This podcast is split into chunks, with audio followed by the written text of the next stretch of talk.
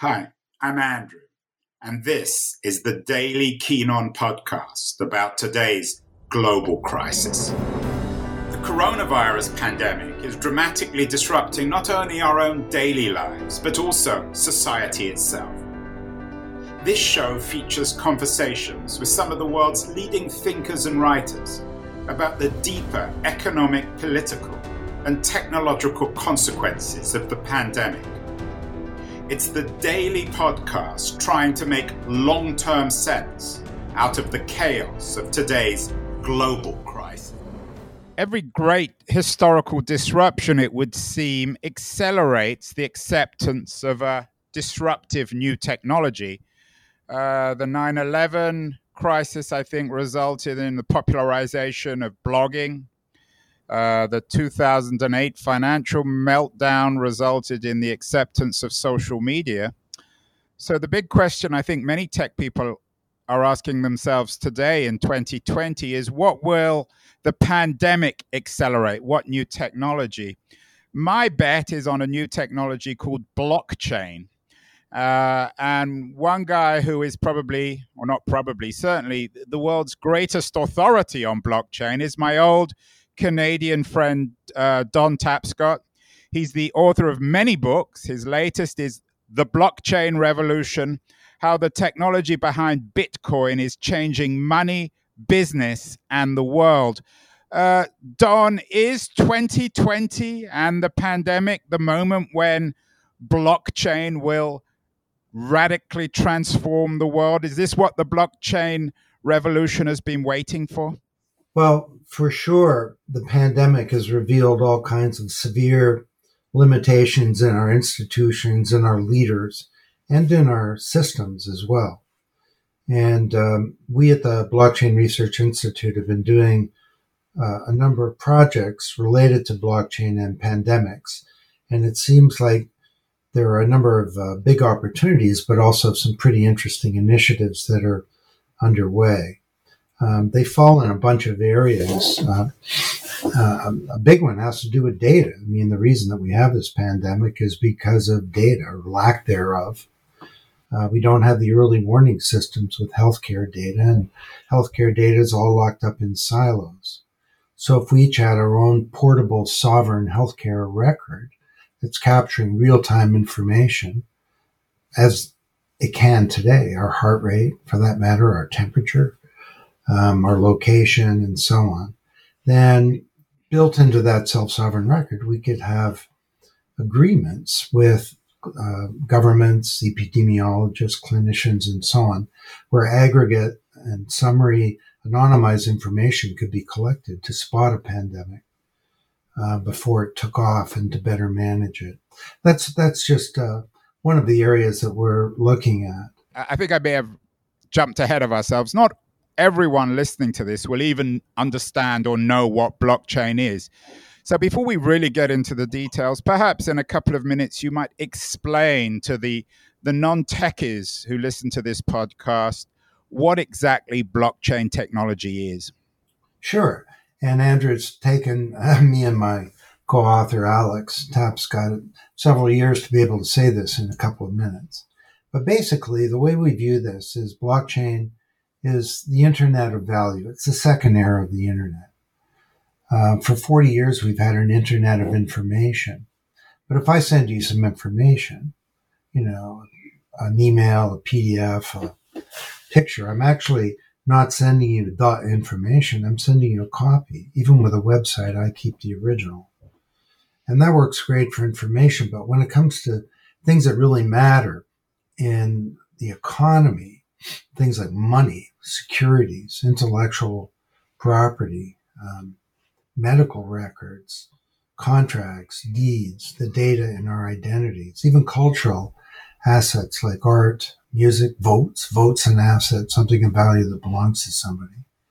Sending a copy or managing, transacting with copies is a bad idea. You don't want someone copying your vote or your identity. And if I send you a thousand dollars, it's really important that I don't still have the money. So cryptographers have called this the double spend problem for decades. And the way we manage the problem is through big intermediaries in society.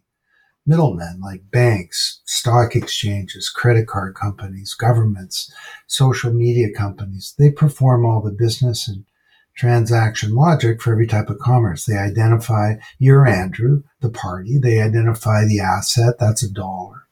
They, or that's a, you know, uh, an MP3 file of a podcast that's an asset. It belongs to somebody.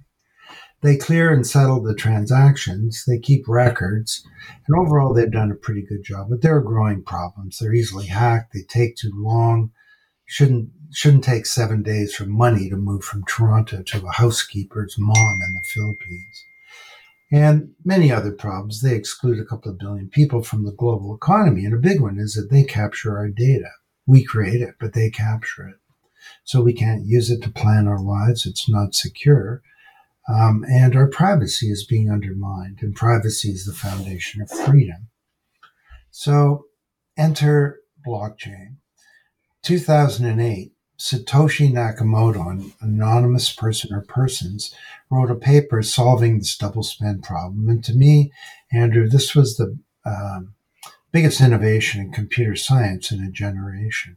Well, you've and, called it the new internet, essentially, right? Yeah, it's rather than an internet of information, we have an internet of value. This is the first time ever, or anything of value from money to securities to health records can be managed, score, uh, stored, transacted in a secure and private way. And where trust is not achieved necessarily by an in- intermediary, it's achieved by cryptography and collaboration and some clever code. So I mean, I could be wrong, but I've been at this, as you know, since the 1970s when we were working with the ARPANET multi-function workstations at Canada's Bell Labs. And um, I think this is the biggest one that I've seen. Another word to, to sort of you you you you you uh, you brought up the T word trust when you say the internet of value, it's essentially the internet of trust, isn't it? Because it's technology that can't be fiddled with, technology that can't be changed. It's it's it, it, it represents the absolute authenticity of data. Is that another way of thinking about blockchain? That was well well said. Um, you know, trust is the expectation that the other party will act with integrity. They'll do the right thing. If you and I do a transaction using a blockchain, we can't cheat each other. It's not possible. And it's not because you're a good guy and I'm a good guy. Trust is native to the medium. It's a native digital medium for trust. So you want to know about a healthcare record and its validity? You can know. You want to know about a, a PPE, a ventilator. Where did it come from? Is it certified? You can know the provenance of something like that on a blockchain. Um, you know, the reason that we have hoarding in this pandemic is is because of fear and also because of lack of transparency in supply chains. You're not going to buy three years of toilet paper if you know that the supply chain is perfectly capable of creating it, and there's more coming tomorrow. So um, this is an extraordinary new uh, thing that is, has the potential of fundamentally or enabling us as humans, because technology doesn't change anything, people do, but enabling us as humans to sort of rewrite the economic power grid and the old order of things, if we will it. So let's let's fast forward to the pandemic itself. Uh, the reason I, I think that blockchain now is so important is because in, in many ways the pandemic for better or worse, reduces us all to data, doesn't it? It reduces us to the data of whether or not we have the virus. And given the unreliability of online data, given all the dishonesty online from Putin to Trump to every other troll, um, we need something like blockchain to ensure that the data about the pandemic, both in global terms and in personal terms, is reliable. Well, absolutely. And that's where we started with our big report on uh, blockchain and pandemics, which, by the way, we made publicly available as a sort of uh, public service. But without adequate data, and we haven't had it, nobody, everyone's functioning in the dark. So, to your question about is this pandemic showing the need for something new? Um, you know, to paraphrase Victor Hugo, nothing so powerful as an idea as time has come. Nothing so is so powerful whose time has become a necessity. We need this new kind of trust protocol to enable us to function and to manage a crisis like this. In 9 11, uh, Donna, I mentioned uh, blogging became very popular. But what happened was the, the planes hit the buildings and then the bloggers hit the internet. Uh, how is blockchain going to take off in a democratized and democratizing kind of way during the pandemic? Or does it require governments and big organizations like the WHO to actually pick it up and use it? Well, it's a great question. And the answer is it's kind of coming from everywhere. Um, like, think about a, a self sovereign healthcare identity that captures all of your your healthcare information, not just your diagnoses in hospitals or tests that you've had or medications you're taking, but you know, real time health information, your location and other stuff, all wrapped up in a healthcare record that's in a black box and you own it. So right now, the University Health Network, uh, according to Newsweek, the number four hospital in the world, um, they have something called MyUHN and I'm a patient there. Before I leave the hospital after an x ray, my radiology report is in my healthcare record. And the next step, uh, because they're working with blockchain now, is that I, I can not only see it, I can I own it. I can send it to another institution, get a second opinion. I can anonymize it and sell it. I could give it to science, and they've already got a blockchain application to enable patients to control what happens uh, to their healthcare record um, in a research situation. So it's not going to be the WHO or the UN that mandates this. It's going to be a very uh, kind of molecular thing. So maybe it'll happen in Toronto and UHN will do it. and They'll partner up with other hospitals and and then uh, they'll bring in the Shoppers Drug Mart and maybe some pharmaceutical companies, then the Ministry of Health in Ontario and and then maybe uh, you know maybe somebody else get involved and say, well, that could be something broader. Could include your driver's license and your transportation data, and maybe it'll start to include transaction data and, and maybe locational data and GPS. And all of a sudden, we've got the Holy Grail, which is a self sovereign identity. And this is so important because all this is like digital feudalism.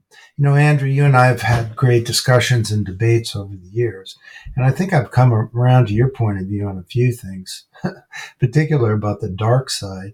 And um, I'll just tell, tell you about that really quickly. When I wrote the Digital Economy in '94, it was such an upbeat book. I said, "Wow, this is the first bestseller about the web in, in business." And I said that I think the internet's going to transform all of our institutions for the better I said some things could go wrong. And I listed seven things. And I had to go back and read it when I was asked to write the 20th anniversary edition of the book. I said, hey, you know, um, that we could lose our privacy in an irrevocable way. Check.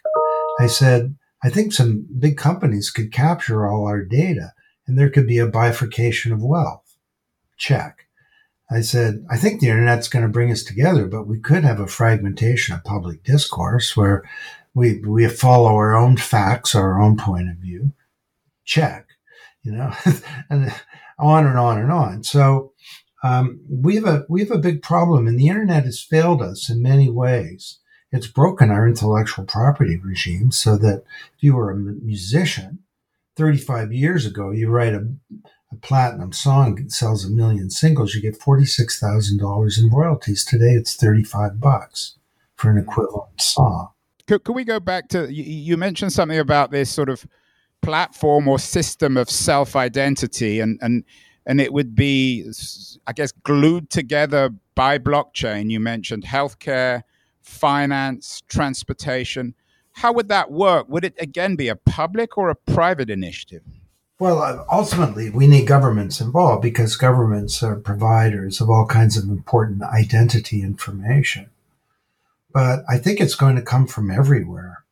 And, uh, you know, there are great companies uh, that are uh, doing initiatives around self sovereign identity.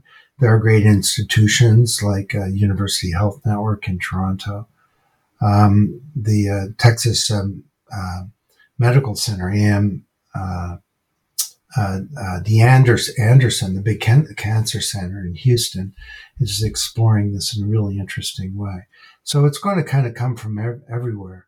And the reason this is so important, back to the, the, the point about our discussions, is that, that we sort of have this digital feudalism today, if you think about mm, it. Yeah. You know, under the feudal system, you created this produce and the landlord took it all and you were left with something. And today, the virtual Andrew knows more about you than you do because you don't know where you were a year ago or what diagnosis you had or what you ate or what, you know, what, what uh, medication you took or what you got on a test or what you purchased or what, you know, hundreds of classes of data. And you create this data, but it gets expropriated and you're left with a few cabbages. And just think how valuable that data would be in helping you plan your life, your health, your transaction, your whatever. And all that data is on central servers, so it's not secure. There are two kinds of these central systems, those that have been hacked and those that will be hacked, and we're all left picking up the pieces. It means that you can't monetize the data, and that's at the heart of this, this big um, social inequality problem that's growing in society. And it means that we can't aggregate that data and say a pandemic to sort of see what the hell's going on with something like maybe people's temperature or illness or something. And our privacy is being undermined. And people say to me, well, Don, privacy's dead, get over it. I think this is stupidity. You know, that privacy is the foundation of freedom, and all this data represents our identities. We need to get our identities back so that we can manage them responsibly for ourselves. I'm so excited about this concept. Don, uh, it is exciting and inspiring, but I remember back in 2001, we were all very inspired by Google's language of democratizing information, which was bound up in the blogging revolution. Back in 2008, 2009, we were inspired by Facebook and its promise of democratizing politics. I think you're right but I also am worried that private companies, and we haven't really had a major blockchain driven company yet. We don't have a, um, a Google or a Facebook or an Amazon or an Apple for blockchain. But how are we going to make sure that when we do have one of these uh, incredibly powerful and successful companies who have leveraged the technology, made money, and become increasingly popular, how are we going to make sure that they don't essentially leverage the interests of their shareholders and their workers uh, to the disadvantage of the rest of us, as the Googles and Facebooks have done? Well, um, with great care would be my answer. You know, the subtitle of the digital economy in 94 was Promise and Peril in the Age of Network Intelligence. And Alex and I started off Blockchain Revolution saying something to the effect, I'll see if I can remember, that once again, the technology genie has escaped from the bottle and it was summoned by this anonymous person or persons at this uncertain time in history. And it's not going to solve our problems, but it, it does give us another kick at the can to, um, to create a whole new set of institutions that are for the better in society. But ultimately, it will come down to us. What are we going to do? Now, one thing that does give me comfort is the internet could, there were all these touch points where it could be very easily controlled and owned um, by one large digital conglomerate or a series of them.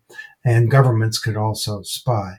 Blockchain holds the potential because it's highly decentralized and distributed of mitigating against that. It doesn't mean that it will happen, but it means that we have a technology that more naturally lends itself to a democratized view of the world. You're not traveling, I'm not traveling. You and I always bump into each other in airports. We're probably the, amongst the most traveled people in the world. When we get back to traveling and we have this whole issue of testing, could you imagine everyone holding a blockchain um, a blockchain based passport? Yes. And if we do it right, it won't say, You're Andrew Keen, you have an immunity. It will say, You have an immunity and you are authorized to tr- travel. So we can separate um, identity from authenticate or from uh, validation. Um, and this is a concept that's been around for a long time. Actually, a book that nobody read that I wrote in 1995 explained that argument. It was called Who Knows? Safeguarding Our Privacy in a Networked Age. And we, we talked about this idea that when you go into an office building in New York, say, they don't need to know who you are. They need to know that you're a valid person to answer that office or to enter that office building. So this really does come down to concept of uh, how we're going to design systems. And uh, my co-author of that book, Ann Cavoukian, actually has come up with this idea of privacy for design, which is a, a powerful and helpful thing. But for sure, we're all going to have an immunity passport.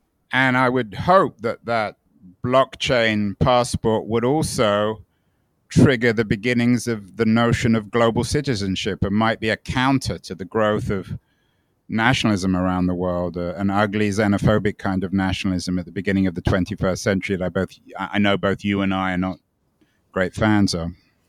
Oh, that's for sure. Finally, uh, Don, um, you're stuck. Well, maybe not stuck, but you're you're at your lake house in Canada. I'm here in Berkeley. Um, you mentioned a couple of your books, which I hope people will read, especially Blockchain Revolution, which is really the best introduction to this blockchain technology. Um, what book or books would you suggest people have a look at uh, at this time of both great crisis and opportunity? Well, I'll tell you what I'm reading right now. Um, actually, before I do that, Andrew, news. Um, both Alex and I have new books out. Um, Alex's will be available or is available now. It's called Financial Services Revolution. Mm. And Alex is your son and your co-author for the blockchain revolution, right? Yeah, and he's written the big essay in that book, and then there's a compilation of other uh, best of the BRI. But it's a gorgeous piece that he wrote, and um, you read that, and the top of your head blow off. Um, and then um, in two weeks, Amazon is shipping my new book. It's called Supply Chain Revolution, and um, the subtitle is how the uh, how blockchain technology is transforming the global flow of assets. And these are both really um, uh, solid pieces. I don't know. I'm standing back and I'm spending a lot of time thinking about these issues of identity and also how we need a new social contract for society. And so I'm sort of consuming everything that I can that's pertinent to that. You know, when we went from the agrarian to the industrial age, we developed a new social contract. We figured out that people needed to be literate. We created the public education system. You had to go to school. It was a law. We figured out people would live in the city and need a social safety net.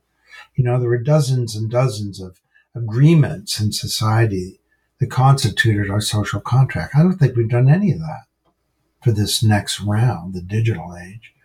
So um, I'm finding, um, you know, I'm enjoying um, uh, uh, reading uh, Yuval Noah Harari. And uh, right now I'm sort of digging into 21st lessons for the 21st century. He actually talks about a social contract in that. I was surprised to, hear that. Hey, Yuval, if you're listening, we should collaborate because uh, I've actually written a social contract. no one's seen it yet. Right. And and Yuval would be more than welcome if you're listening. You'd be more more than welcome to come on this show too. but uh, yeah, if if you uh, Google Declaration of Interdependence by Don Tapscott, um, you'll see it. Uh, it's free. Um, it's almost a book size uh, document. Uh, outlines a framework for a new social contract for the digital age. A modest little contribution on my part. You've been listening to Keen On, hosted by me, Andrew Keen. Make sure to join us the rest of this season as we explore how to fix capitalism. Make sure to visit us at lithub.com, where you can subscribe to the show in iTunes, Stitcher, Spotify, or wherever you listen to your podcasts. While you're at it, if you enjoyed what you heard, we'd appreciate a rating on iTunes. Or if you'd simply tell a friend about the show, that would also help too. Today's episode was produced and edited by Justin Alvarez and the team at LitHub Radio. See you next week, and thanks so much for listening.